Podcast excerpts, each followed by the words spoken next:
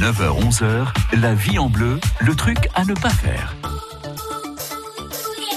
C'est bientôt les vacances et votre magazine de la vie quotidienne a très envie que vous soyez fiers des photos que vous allez ramener.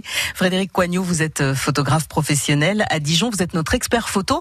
On part au bord de la mer et pour vous, il ne faut surtout pas se priver de faire des photos sous l'eau.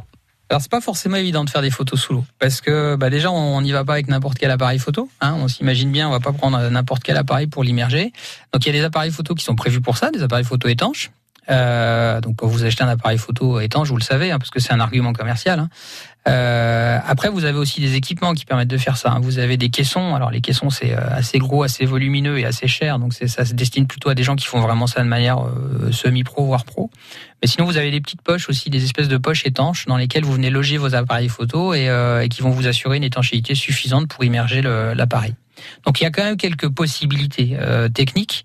Euh, à chaque fois, il y a quand même une, une contrainte de profondeur. Hein. Chaque équipement va, va nous permettre d'aller jusqu'à une certaine profondeur. Donc, il faut quand même respecter aussi ça. Hein. Si c'est maximum 3 mètres, faut pas descendre à 5 parce que l'équipement sera plus étanche et donc vous risquez d'avoir des problèmes. Ouais, donc faire gaffe à ça. Ouais, faut faire attention, bien sûr.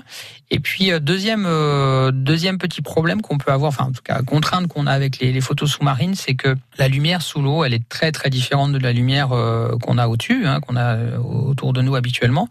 Euh, parce qu'en fait, les, euh, on va pas faire trop de physique, euh, etc. Mais les longueurs d'onde sont absorbées de manière assez particulière dans l'eau, et notamment tout ce qui est, enfin, le rouge et le jaune sont absorbés très très tôt dans les dans les premiers mètres de l'eau.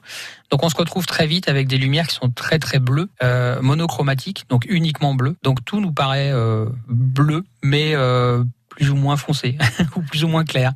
Donc euh, ça restitue très très mal les, couleurs quand on est quand on est dans l'eau. Euh, dès qu'on commence à dépasser, on va dire les 3 mètres, ça commence à devenir un petit peu compliqué de restituer les choses correctement. Donc euh, soit on reste au-dessus, c'est-à-dire qu'on reste vraiment dans les premiers centimètres ou les tout premiers mètres de, profondeur.